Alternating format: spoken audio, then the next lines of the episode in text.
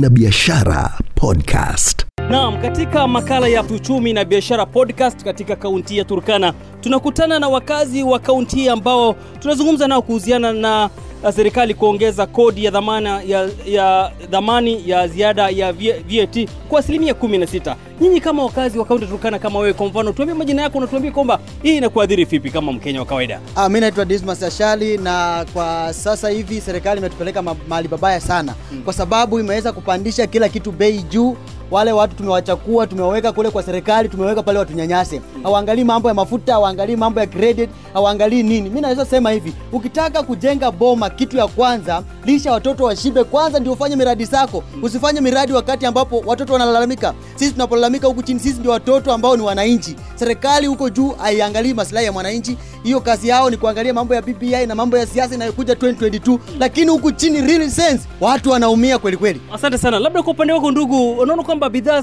kama vile e, za mzingi kama vile gesi, mkate na bidhaa nyinginezo zimepanda. Unasemaje kama mkazi wa kaunti ya Turkana? Kwa majina anaitwa Samuel kwa mkazi wa Turkana. Sisi tumeumia sana. Kitu ya kwanza tumeumia, gesi bei imepanda, credit bei imepanda, makampuni imepandisha bei ya credit. Hata kuongea unaongea kwa dakika chache imekata shilingi ishirini. Mm. Tukienda upande ya mafuta, mafuta imepanda.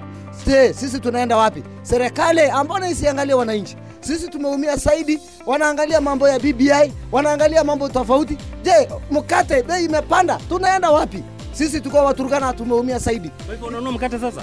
Mkate usinunui kwa sababu bei imepanda, imeenda juu zaidi, kwa sababu wamepandisha kila kitu. Bei ya gasi iko juu, bei ya, mm, ya bidhaa zote zimeenda juu. Kwanza mafuta sana, serikali ya Kenya imetunyanyasa sana kwa mafuta. Tumeumia sisi wafanya biashara, hakuna biashara sasa ambayo inaendelea. Naam, asante sana. Labda kwa suala la mafuta, mafuta pia imeongezwa. Labda wewe kama e, mhudumu wa bodaboda unasema jansa na majina kwanza. Kwa majina ni Kevin Agutan. Mi kama mhudumu wa bodaboda tumeumia hapa Turkana. Tunafanya kazi, hata matajiri yetu ni kutunyang'anya pikipiki, wanatunyang'anya, wanataka shilingi mia tano. Mafuta yenyewe imepandishwa sasa hivi, mafuta lita tunanunua na shilingi mia moja thelathini na moja. Hasa tumeshindwa kabisa na kazi, tunaumia. Hata mabibi ni kama wanatororoka tu. Sasa tumeshindwa tutafanya nini?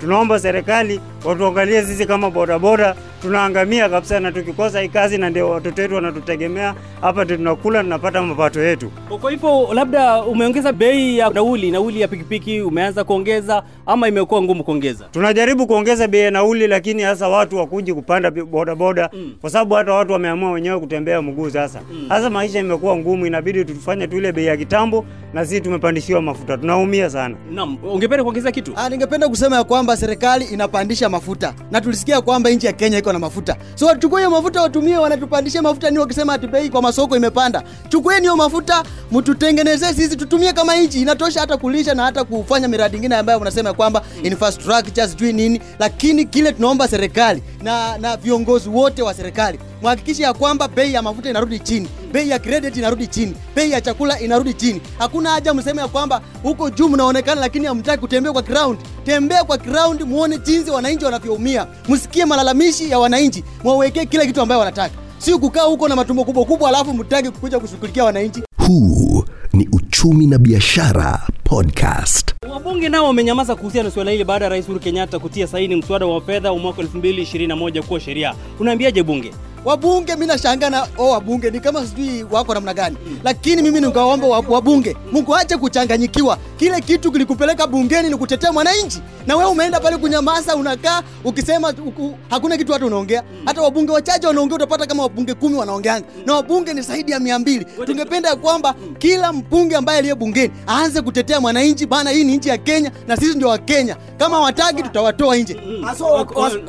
Wako? waso wabunge wa hapa Turkana? Kazi yao ni kung'ang'ana kiti ya gavana, waangalii wananchi. Mwingine anang'ang'ana anataka kiti ya gavana. Hakuna siku sisi tunaangaliwa hapa Turkana. Kwanza in fact tumeumia sana na wabunge wetu wako wanakaa Nairobi huko, wajali sisi hapa wa Turkana.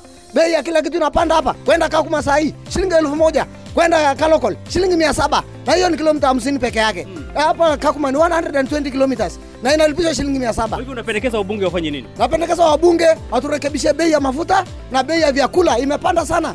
Sisi tunaumia sana hapa Turkana. Wasibudi sheria zao, wafikirie wabudi sheria ya kuangalia mwananchi. Sio unamaanisha kwamba wabunge wanabuni sheria za- wanatekeleza sheria zao pe- wanatengeneza sheria yao kwa sababu walindi sisi wanajilinda wenyewe. Na mafamilia zao. Benki vilevile imeongeza mto, eh, mtozo wake baada ya wa- mwaka mmoja ya covid-19 je kwa upande wako unasemaje? Sasa unatuma pesa vipi na ama tueleze kwa ufupi tu? Ninaeleza kwa ufupi kwa sababu banki leo mi nilitoa pesa. Kwa samani ukitoa bank, kwa banki pesa kupitia simu hakuna pesa ilikuwa inatozwa lakini saa hizi ukienda kuidhidro wanakata 20 kwa kila pesa ambayo unatoa. Kwa hiyo elfu moja inachukuliwa shilingi ishirini. Labda kwa upande wako kwa sasa nyinyi kama wafanyabiashara je mmeanza kuongeza bei za bidhaa zenu ama mmeamua vipi? Mambo imekuwaje?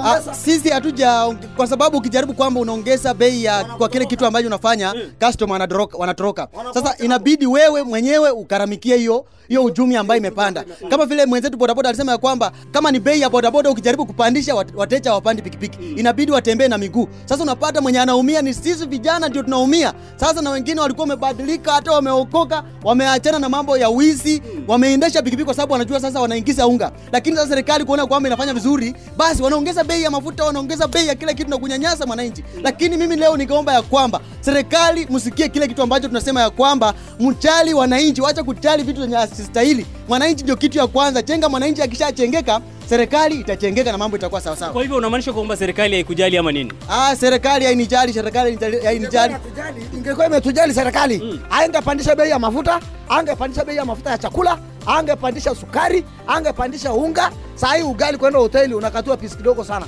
Hata ushibi. Hey, ushibi. Hakuna ushibi tumbo saa hii inaenda nyumbani na njaa. Na ukienda nyumbani unapata mama ampika tena kwa ugali kidogo. Sasa ukikula hiyo je che hata mwanamke anakuambia leo bana watoto watashangaa sana kukula chakula. So watoto watalala njaa. umeeleza mwanamke wako kwamba mambo ni ngumu zaidi uchumi umekuwa mbaya? Wengine ameelewa ama nini? ameelewa lakini kuna wale wametoroka wameacha maboma kwa sababu mzee aleti kaunga. Ile capacity ya unga hiyo imekuwa kidogo.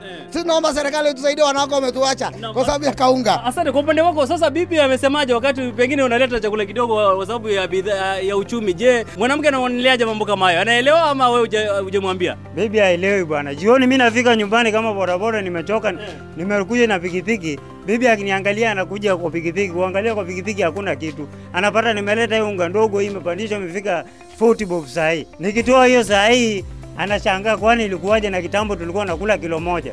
Sasa saa hii hata ni shida tu. Hata bibi akisikia pikipiki imekuja, hata atoki nje akukaribishi kama mzee yake, ni kama kuwachwa. Hata ni hivi karibuni naona naweza wachwa. lakini umekaa naye chini ueleze mambo vile ya, yako Nimemwelezea, lakini hasa ni aamini. Eh. hata ukimweleza kwa sababu hawezi elewa. Eh. so hiyo ni inakuwa ni kama story unampigia. Ni sawa na chura yenye inapiga kelele ndani ya maji na wewe huwezi kushughulikia na yeye. Unaachana naye akipiga kelele hapo. Swala la, uchu, la uchumi ya nchi ya Kenya inaona kwamba inaweza tenga familia? Inawezekana kwa sababu pesa hakuna. Mahali pesa ilikuwa inakuja hakuna. Pesa imepotea utalishaje familia? Na kila kitu imepanda. Sahii mi mfanya biashara. Mi naendesha gari town service hapa hii kazi ambayo inafanya siku the whole day unaweza shinda mpaka jioni bila kupata pesa. Na ukienda nyumbani? Ukienda nyumbani mama anakuangalia na macho ngine tofauti anakuuliza sukuma iko wapi? E, e, mafuta iko wapi? Na huko huko hali hiyo hiyo chakula imepanda. Na hata nikimweleza mama ukweli uchumi inaenda hivi na hivi. Anasema ndio naelewa. Mbona kwa fulani pia moto inaaka so ni lazima ujitetee.